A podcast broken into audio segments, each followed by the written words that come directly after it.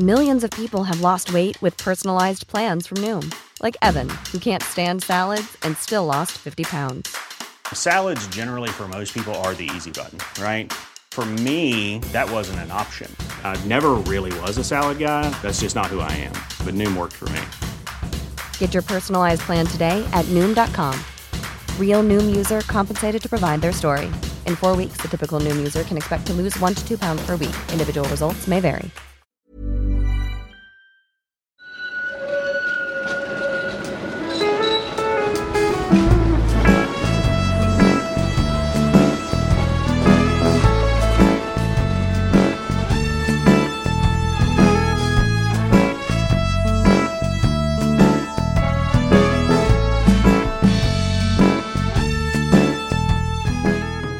Välkomna till Gator och torg i Göteborg, en podcast om platser i Göteborg. Jag heter Daniel Karlenfors och jag är programledare tillsammans med faktiskt några andra i podden. Med mig är som vanligt gymnasieläraren, Göteborgskännaren och för mig experten Mattias Axelsson. Hej Daniel. Du har ätit en god lasagne här på Café Norra Älvstranden. Hur var den? Den var väl med. Det var, Det var en Så sån vi- så- vi är inte sponsrade av Café Norra, Norra Nej, Älvstranden kan man säga. Nej, hade vi varit det så hade den fortfarande nog bara varit med. Var är vi någonstans?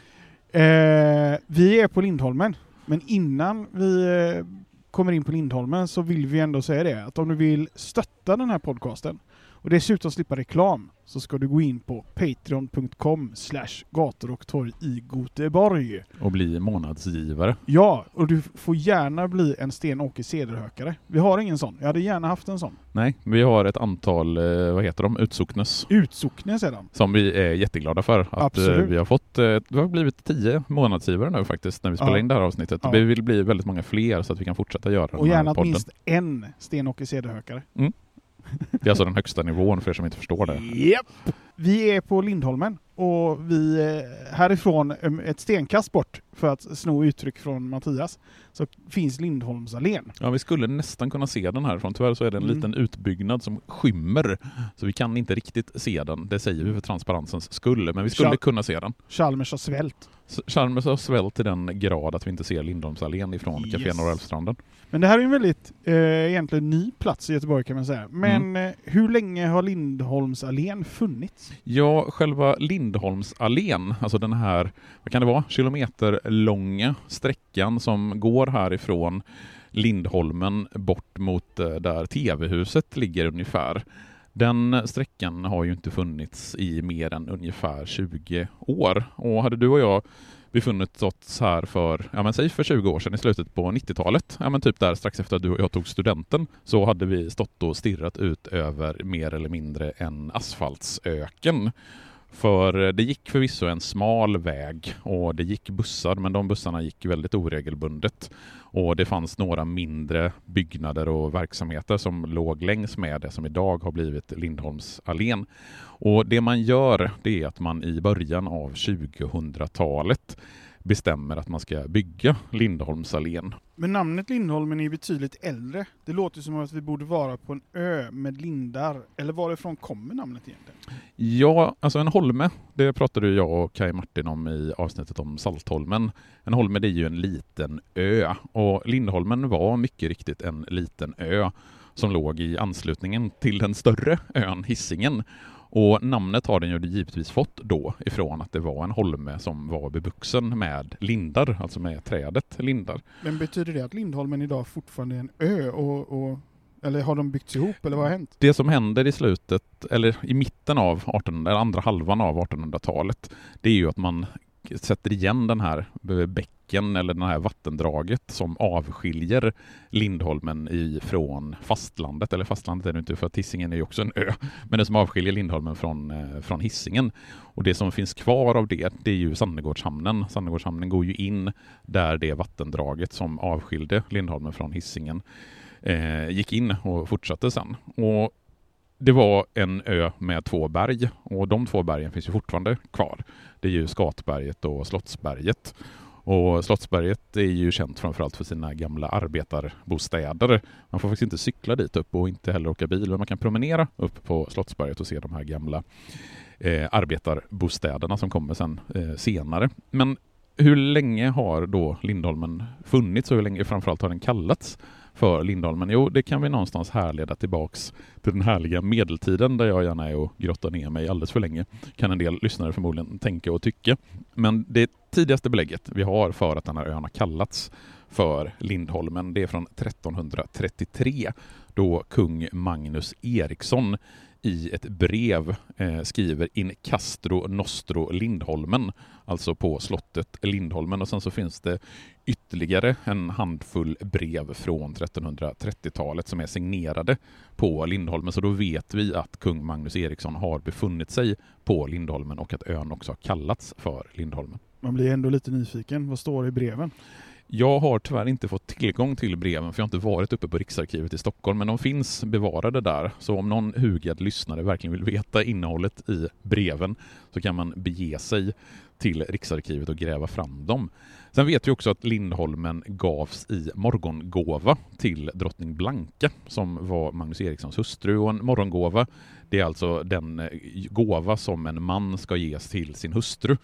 Eh, och det är framförallt för att om mannen går bort för tidigt så ska hustrun inte stå på bar backe utan kunna försörja sig.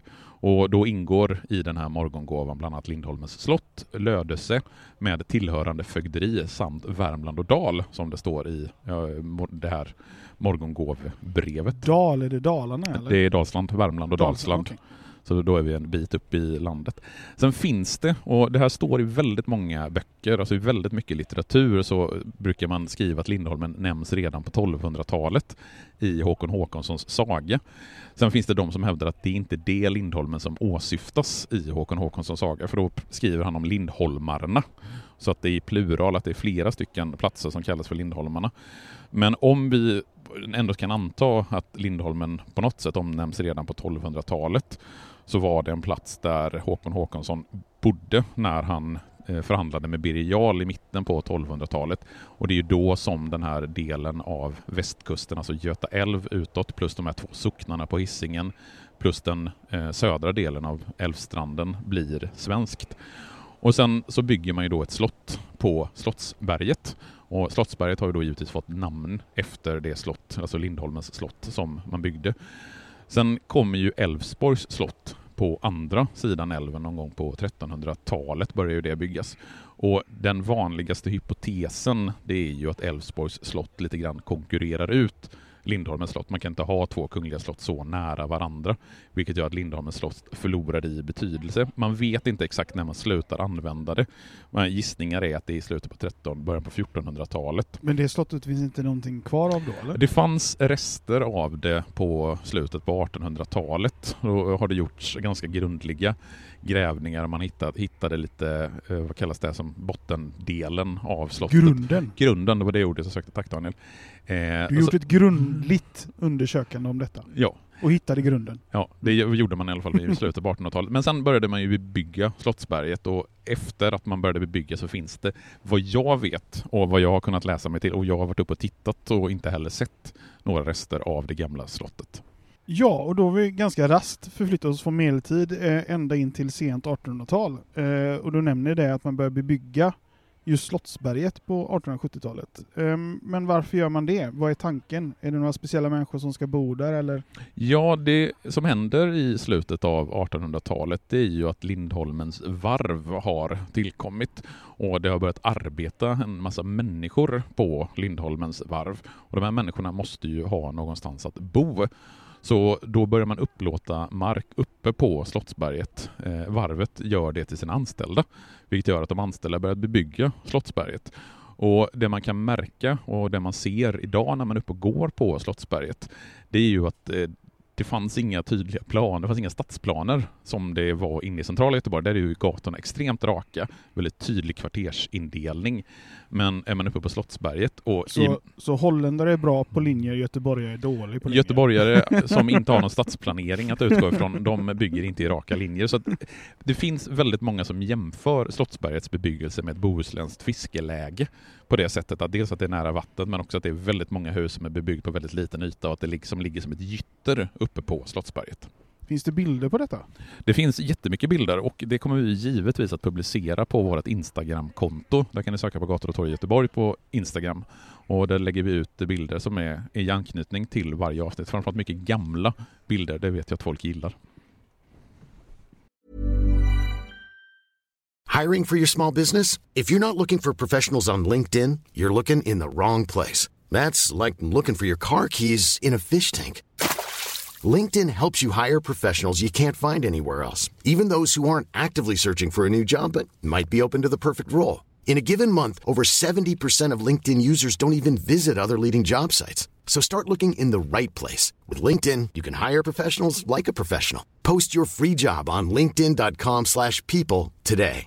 Burrow is a furniture company known for timeless design and thoughtful construction and free shipping. And that extends to their outdoor collection. Their outdoor furniture is built to withstand the elements, featuring rust-proof stainless steel hardware, weather-ready teak, and quick-dry foam cushions. For Memorial Day, get 15% off your Burrow purchase at burrow.com slash ACAST and up to 25% off outdoor. That's up to 25% off outdoor furniture at burrow.com slash ACAST. Och nu kommer vi till det som jag tror väldigt många förknippar Göteborg med, det här med varvsverksamheten. Och den fanns ju här på Lindholmen och vad vi också kommer att se längre fram eh, så finns det ju ganska mycket konkurrens mellan de olika varven och sådär. Eh, och det här är ju en del av den moderna historien. Eh, men hur kommer allt det här till? Ja, precis som du säger så finns det ju fler varv än eh, Lindholmens varv och även om inte vi är en public service-kanal så är det ändå rimligt att vi nämner de andra varven. Det finns ju, kan man Trots säga, att de inte är här och försvarar sig? Nej, de är inte, precis, de är inte här och kan försvara sig. De finns ju knappt längre. Eh, men om man åker längs med älven, alltså från Älvsborgsbron och inåt på i älven, så kan man säga att det är egentligen tre varv som kommit att dominera det göteborgska fartygsbyggandet under slutet av 18 och sen första halvan av 1900-talet. Och då kommer vi först eh, till eh, Eriksbergsvarvet som var en mekanisk verkstad. Eh, och Eriksbergsvarvet har sina rötter i mitten av 1800-talet på samma sätt som Götaverken som är det som ligger längst in av de här tre varven. Det har sin, sina rötter i Kielers mekaniska verkstad och det är ju där kranarna fortfarande finns kvar. De kranar som Oldsberg har lagt ner orimligt mycket tid och pengar för att eh, de ska finnas kvar. Men de är väl inte från 1800-talet? Nej, kranarna är inte från 1800-talet, men varvs, varvsverksamheten på Götaverket kan vi datera tillbaks till 1841. Och sen har vi då varvet som vi ska prata om idag. Det är varvet som ligger mitt emellan Eriksbergsvarvet och Götavarv, äh, Götaverken, nämligen Lindholmens varv. Och på samma sätt som Eriksbergsvarvet och Götaverken så har de sina rötter tillbaka till mitten av 1800-talet, även om vi faktiskt kan hitta belägg för att det har funnits olika typer av skeppsbyggande verksamhet, alltså någon typ av varv, åtminstone från 1500-talet. Och, då har det varit nedanför Slottsberget eller nedanför Skatberget, alltså på den ön som hette Lindholmen. Men det, de, de fartyg som byggs här, det, det är segelfartyg antar jag? För det, det låter som vi är in the age of sail som man säger. Ja, de, alltså när den här verksamheten börjar i mitten på 1800-talet, då är det ju segelfartyg som man tillverkar. Men i och med industrialiseringen, i och med ångmaskinen och ångkraften så får vi andra typer av fartygsbyggarverksamhet under eh, framförallt eh, 1900-talet som ju blir Lindholmsvarvets höjdpunkt. Och där har vi fått lite kort om hur det startar med de här varven, men vad fanns här innan? Ja, precis som egentligen många andra platser som vi har varit på så kommer vi tillbaks till det här att det var jordbruksbygd. För i princip allting förutom vissa städer som Göteborg innanför vallgraven, det var ju jordbruksbygd fram till 1800-talet. Och tittar man på själva Lindholmen, alltså själva ön, så fanns det ett antal gårdar som brukade marken på Lindholmen. Och från 1600-talet åtminstone så finns det en byggnad som heter Lindholmens säteri. Och ett säteri det är en större gård med åkerängar och trädgårdar runt omkring sig. Och vi vet att Lindholmens säteri kan dateras tillbaks till 1600-talet, för 1607 så är det en holländare vid namn Cornelius Corneliusson som får Lindholmens säteri som tack för att han har varit med och byggt upp Karl IX Göteborg, alltså det Göteborg som kommer precis innan nuvarande Göteborg, det eh, Göteborg som ligger vid Färjenäs. Och sen under de följande århundradena, alltså in på 1800-talet, så växlar den här gården ägare och sen efter laga skifte i mitten på 1800-talet så bygger man också Lindholmens herrgård. Och den byggnaden finns faktiskt fortfarande kvar. Och den kan man se om man fortsätter med bussarna förbi Lindholmsallén bort mot Port Arthur, ungefär den lilla krogen som ligger där. Så finns Herrgårdsskolan, där en del av Herrgårdsskolan är Lindholmens gamla herrgård. Och när vi är nu i mitten på 1800-talet så går Lindholmens säteri i konkurs och hela marken på Lindholmen säljs på så kallad exekutiv auktion. Och det är då vi får den första liksom, moderna varvsverksamheten.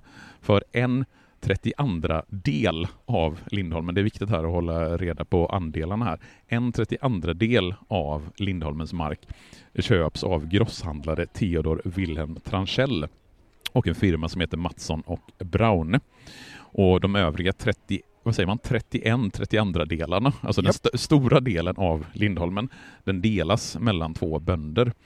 Och tittar man på en karta över Lindholmen här från mitten av 1800-talet så kan man se att nere i den sydöstra delen av Lindholmen, alltså precis nedanför det som idag heter Skatberget, så började då den här eh, varvsverksamheten och då är det Tranchell och den här firman som har köpt den här lilla biten av Lindholmen som börjar att bygga båtar och vi får en varvsverksamhet. Och det första fartyget som man producerar på Lindholmens varv, det är Briggen Aurora som är ett tvåmastat segelfartyg som sjösätts 1848.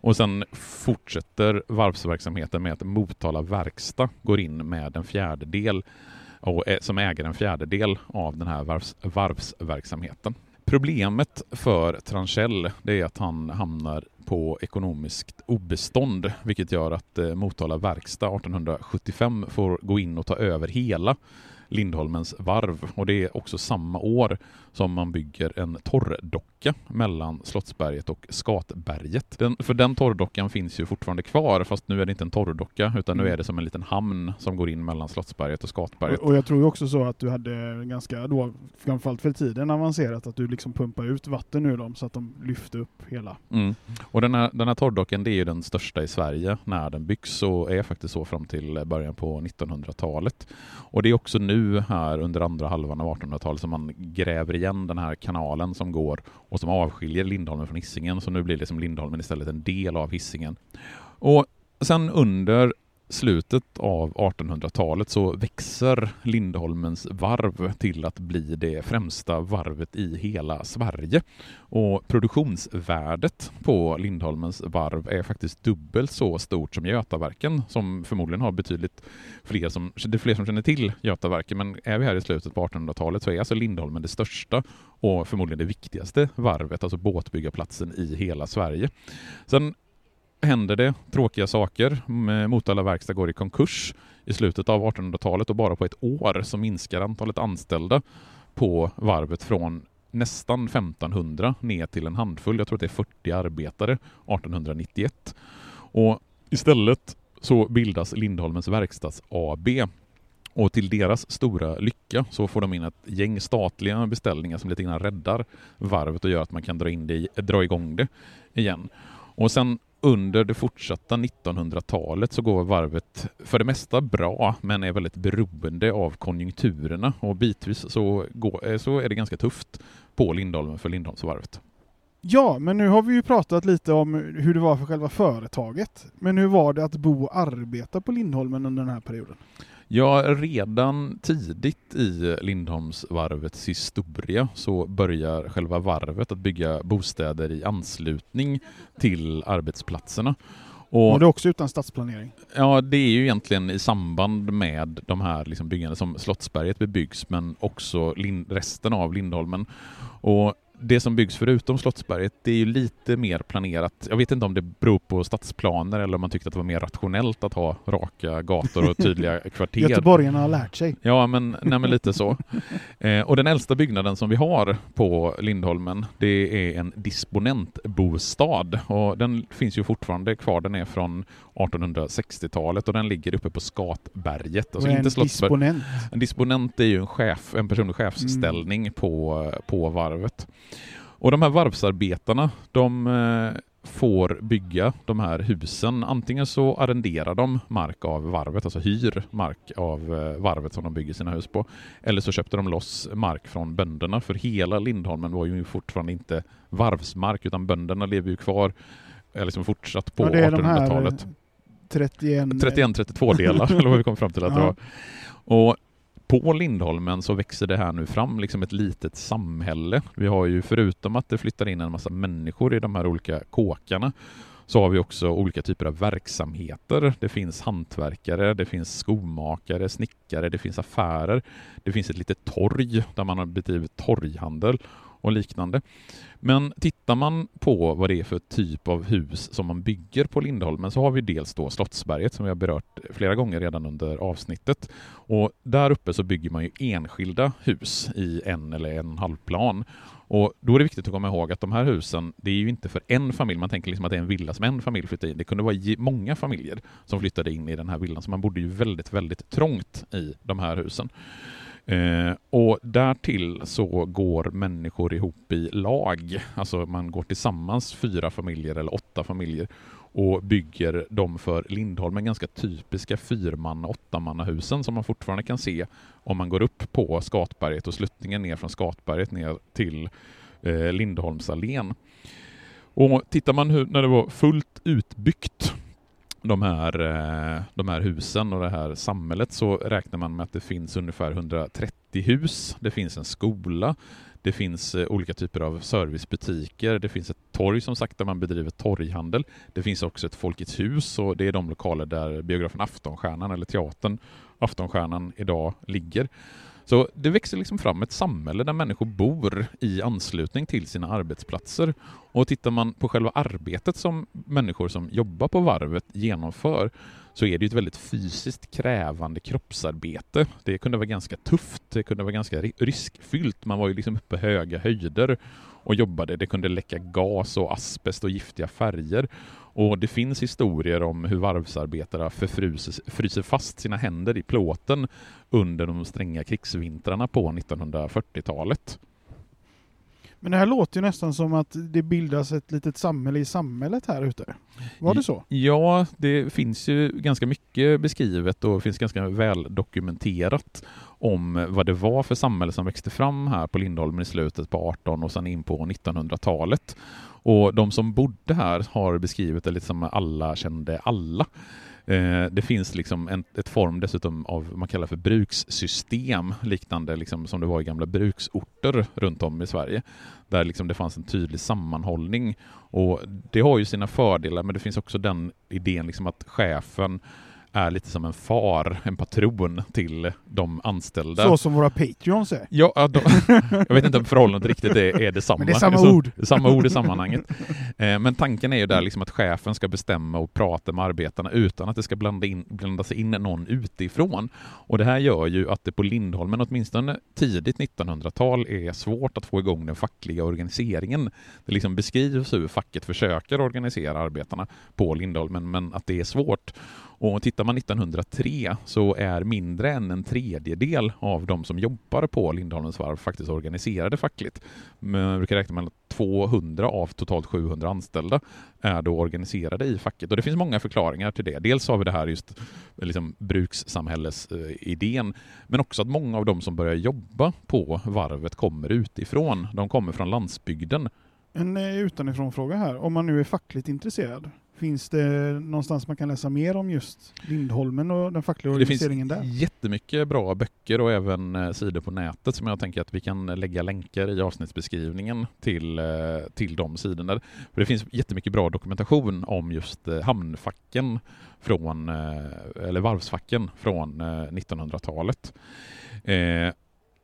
även om det var svårt då att organisera dem fackligt så fanns det andra typer av organisationer som det var lättare att få igång. Bland annat nykterhetsrörelsen hade av någon anledning som jag inte riktigt har förstått varför.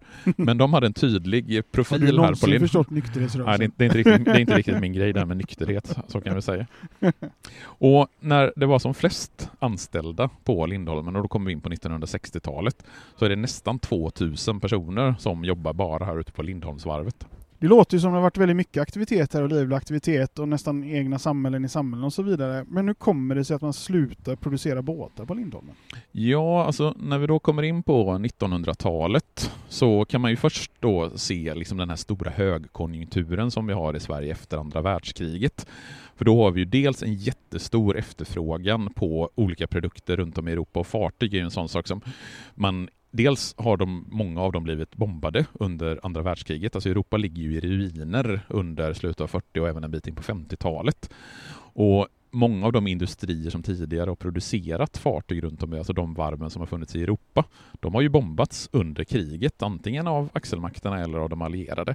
Sverige har ju den stora fördelen när vi kommer in på efterkrigstiden att våra varv står ju färdiga att bara pumpa ut fartyg till liksom en törstande europeisk marknad. Och under den här perioden på 50 och 60-talet så expanderar ju varvet och då finns det ju planer bland annat på att man ska spränga hela Slottsberget och göra sig av med de här gamla, för att man ville expandera varvet, för varvet behövde mer plats. Lite som när man flyttar Kiruna för gruvan. Ja, men det är väl en parallell som inte är helt eh, dum att göra faktiskt. Men i det här fallet så var det många, dels de boende själva på Slottsberget, men framförallt kulturpersonligheter.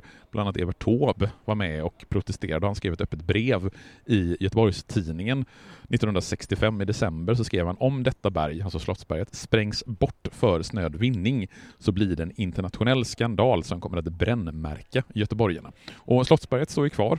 Eh, bostäderna uppe på berget står kvar och en förklaring till det, det är ju att varvet, varvet behövde ju sen inte expandera. För när vi kommer in på slutet av 1960-talet, in på 70-talet, så kommer ju den stora varvskrisen och slår stenhårt mot Sverige i allmänhet och Göteborg i synnerhet. Och den stora konkurrenten som nu utmanar den göteborgska och den svenska varvsindustrin, det är ju japanerna. För japanerna har börjat bygga båtar och de bygger dem billigare, eller de kan åtminstone sälja dem billigare eftersom den japanska staten går in med väldigt stora subventioner, bland annat i form av omfattande krediter till de som köper båtarna. Och Det här gör att ja, men istället för att köpa fartyg från Sverige så vänder sig rederier och liknande till Japan och köper båtarna billigare där. Och början till slutet för Lindholmen som varv, det var när man byggde tre Englandsfärjor för Svenska Lloyd i slutet på 60 och början på 70-talet. För det här var en ny typ av färja som man inte hade byggt tidigare på Lindholmens varv.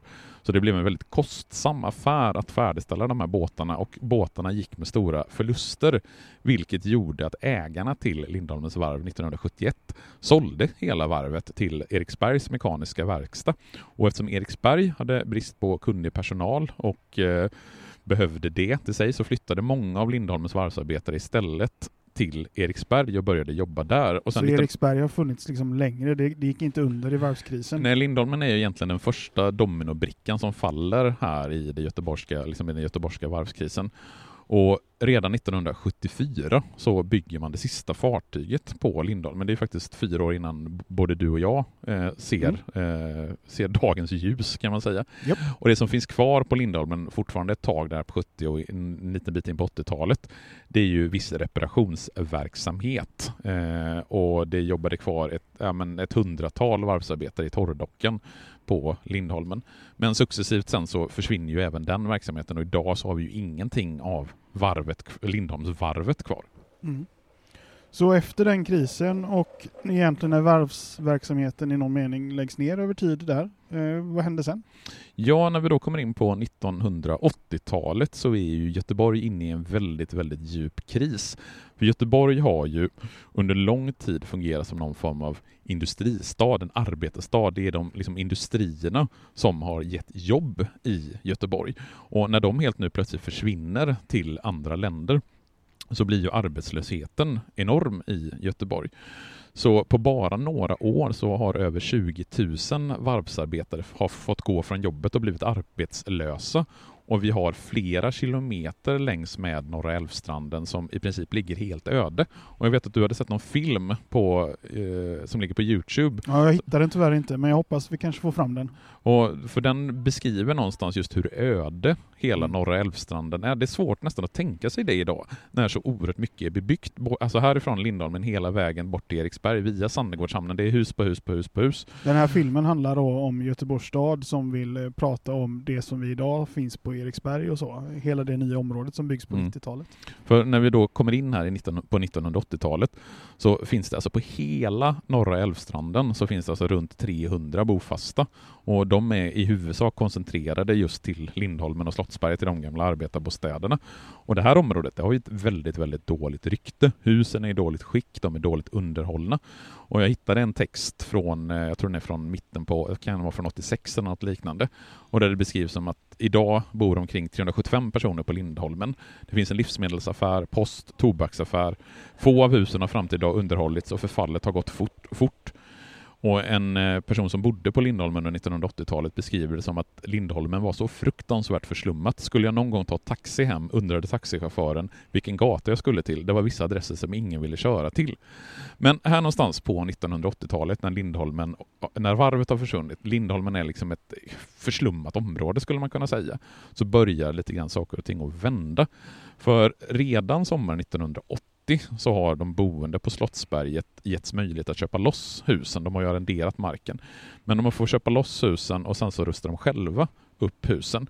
Och sen året därefter så drar man fram vatten och avlopp till husen på Slottsberget. Så det fanns alltså inte vatten och avlopp på 1980-talet? Ja, det, det är på 1980-talet som det börjar. Men ända Ja, men fram, innan. Ja, men fram, alltså hela vägen fram till 1970-talet så finns det inte vatten och avlopp.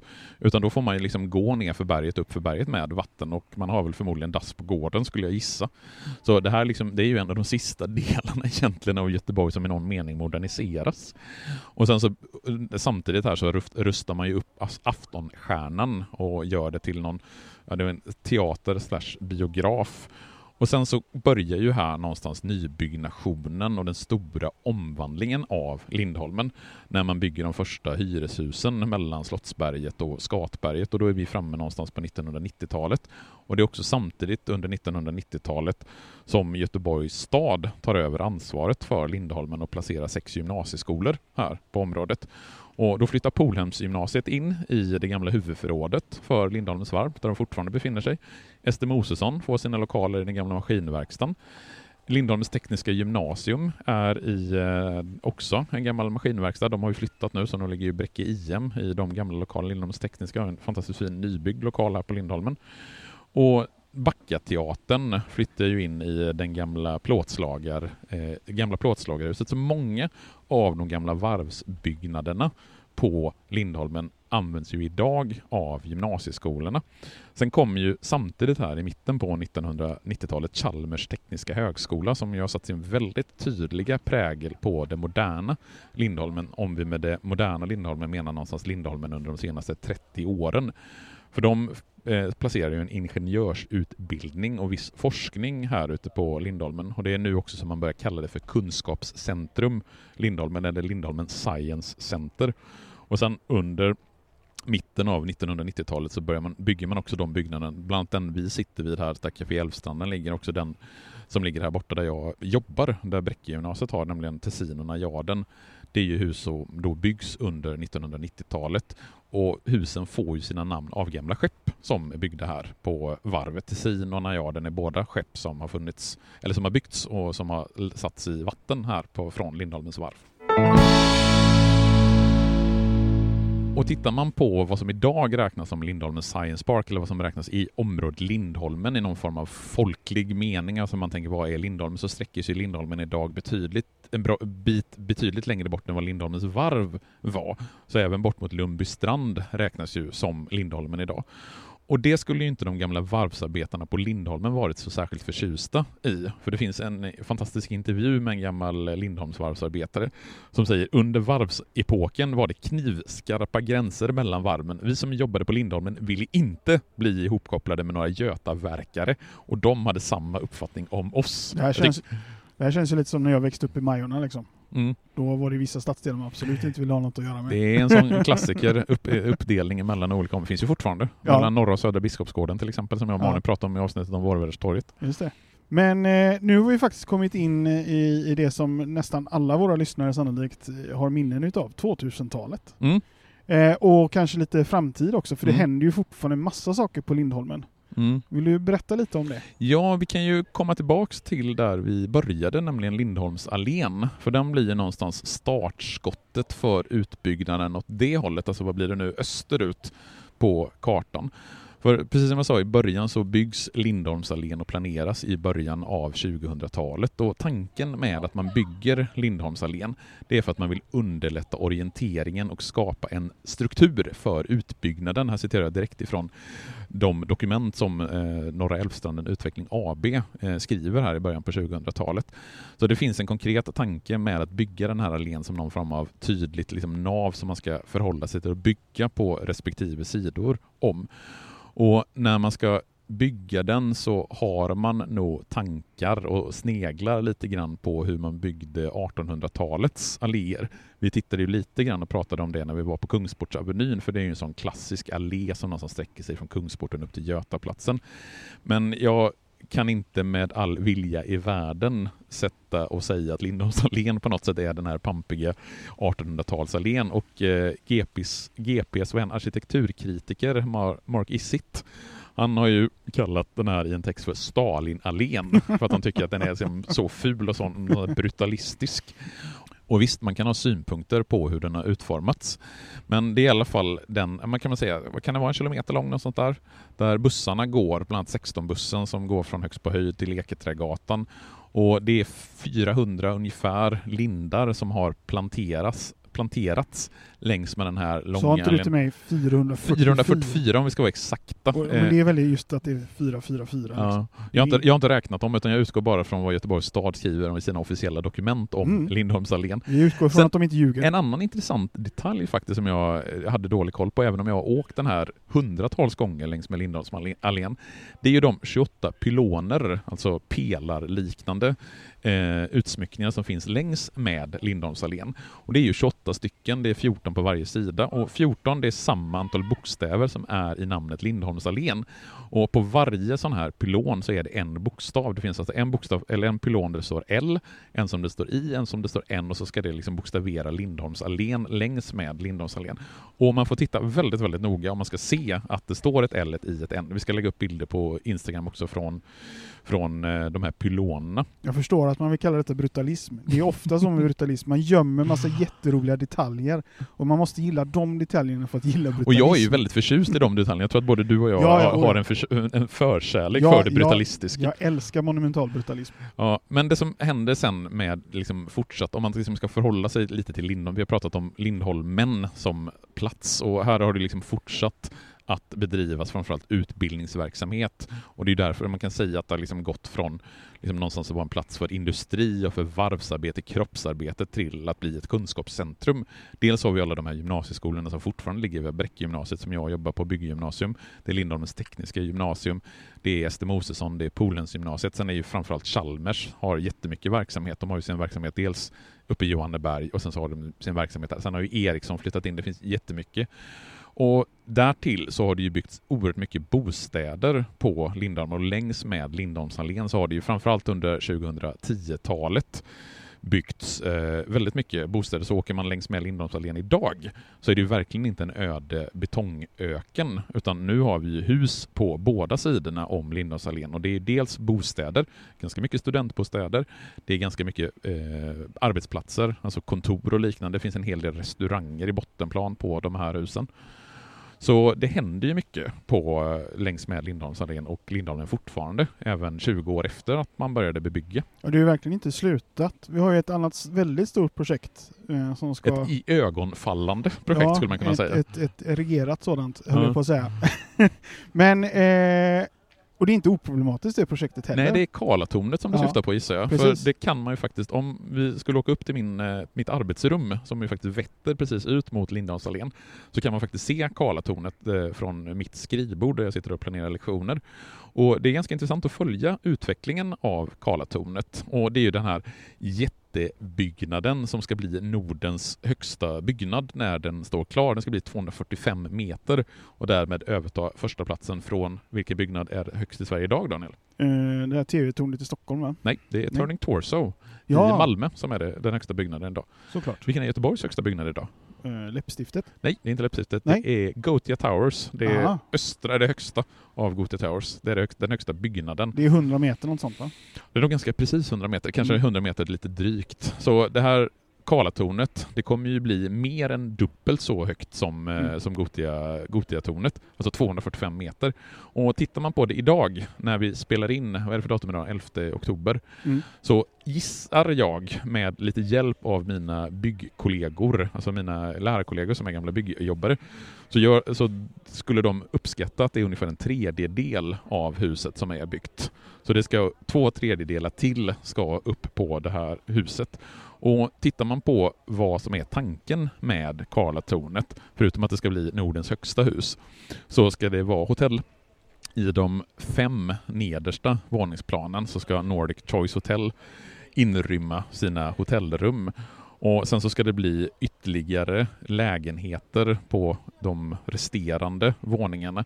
Och de översta fyra våningsplanen ska vara så kallade penthouse-lägenheter, alltså lägenheter som går över hela våningsplanet. Så jag tänker att när den här podden går riktigt, riktigt bra riktigt många patrons så skaffar vi oss ett kontor uppe i en sån penthouse-lägenhet. Vad tror du om det Ja, Daniel? jag har hört någonting om att de ska gå lös på sådär 40 miljoner. Ja, men det drar vi snabbt in på Patreon, eller hur? ja, absolut. Jo, men precis som du säger så är ju inte det här helt okontroversiellt att man bygger den här typen av torn och det är ju av flera olika anledningar. Dels för att det finns många som tycker att det är problematiskt att bygga högt, alltså så här höga torn eller höga hus. Och det som är väldigt speciellt är att det kommer bli ett så jätte, jätte... Vi har inte haft ett sånt här högt hus i Sverige tidigare överhuvudtaget, så det kommer ju synas ifrån i princip varenda plats i Göteborg Mm. kommer du se det här Karlatornet. Mm. Det är ju väldigt intressant allt som händer, men eh, om vi själva får spekulera lite i framtiden, vad, vad tänker experten Mattias Axelsson då? Ja, det är ju alltid intressant det här att spekulera eller killgissa, som man säger populärt numera, vad som händer med det här området. Och man kan ju verkligen tala om en gentrifieringsprocess. Det är ju ett ord som vi har använt vid flera tillfällen tidigare för att beskriva utvecklingen av olika områden. Och det är ju väldigt tydligt så att när man tittar på hur Lindholmen har förändrats så har de, alltså om man tittar på de lägenheter som byggs och framförallt om vi tittar på Karlatornet så är det ju ett höghus, ett torn, som, alltså lägenheterna kommer vara jättedyra. Det är inte vem som helst som kommer få bo i Karlatornet. Och allting det här kommer ju sätta sin prägel på hur stadsdelen utvecklas. Det är klart att det är inte tänkt att det är de absolut fattigaste som kommer bo i det nya Lindholmen som växer fram.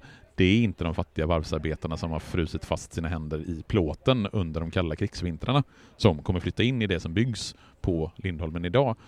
Så vad det blir för typ av område, det, det får vi väl se. Men eh, det, det kommer inte vara varvsarbetare som bor där, det är jag ganska säker på. Nej, så det, man har bytt ut befolkningen helt enkelt.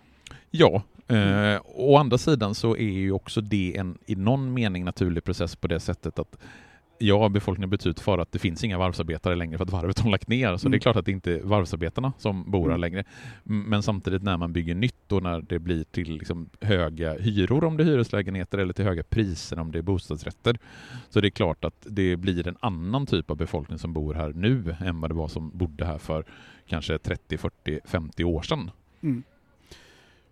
Men nu har jag nog gått igenom allting som vi har att säga om Lindholmen. Ja, vi har gjort en liten historisk exposé från eh, åtminstone 1200-talet Ja. fram tills idag och den förändring som Lindholmen har gått från att vara en ö med en medeltida borg via varvet till dagens kunskapscentrum. Mm. Och om ni som lyssnar vill att vi ska fortsätta göra den här typen av avsnitt om olika delar av Göteborg så får ni som sagt hemskt gärna bli Patreons och det kan ni bli på patreon.com slash gator och torg i Göteborg. Och stort tack till er som redan har blivit det. Ja, och med det tacket till eh, våra fantastiska Patreons så vill vi bara säga att vi hörs igen inom två veckor. Ha det så bra! Hej då! Hej då!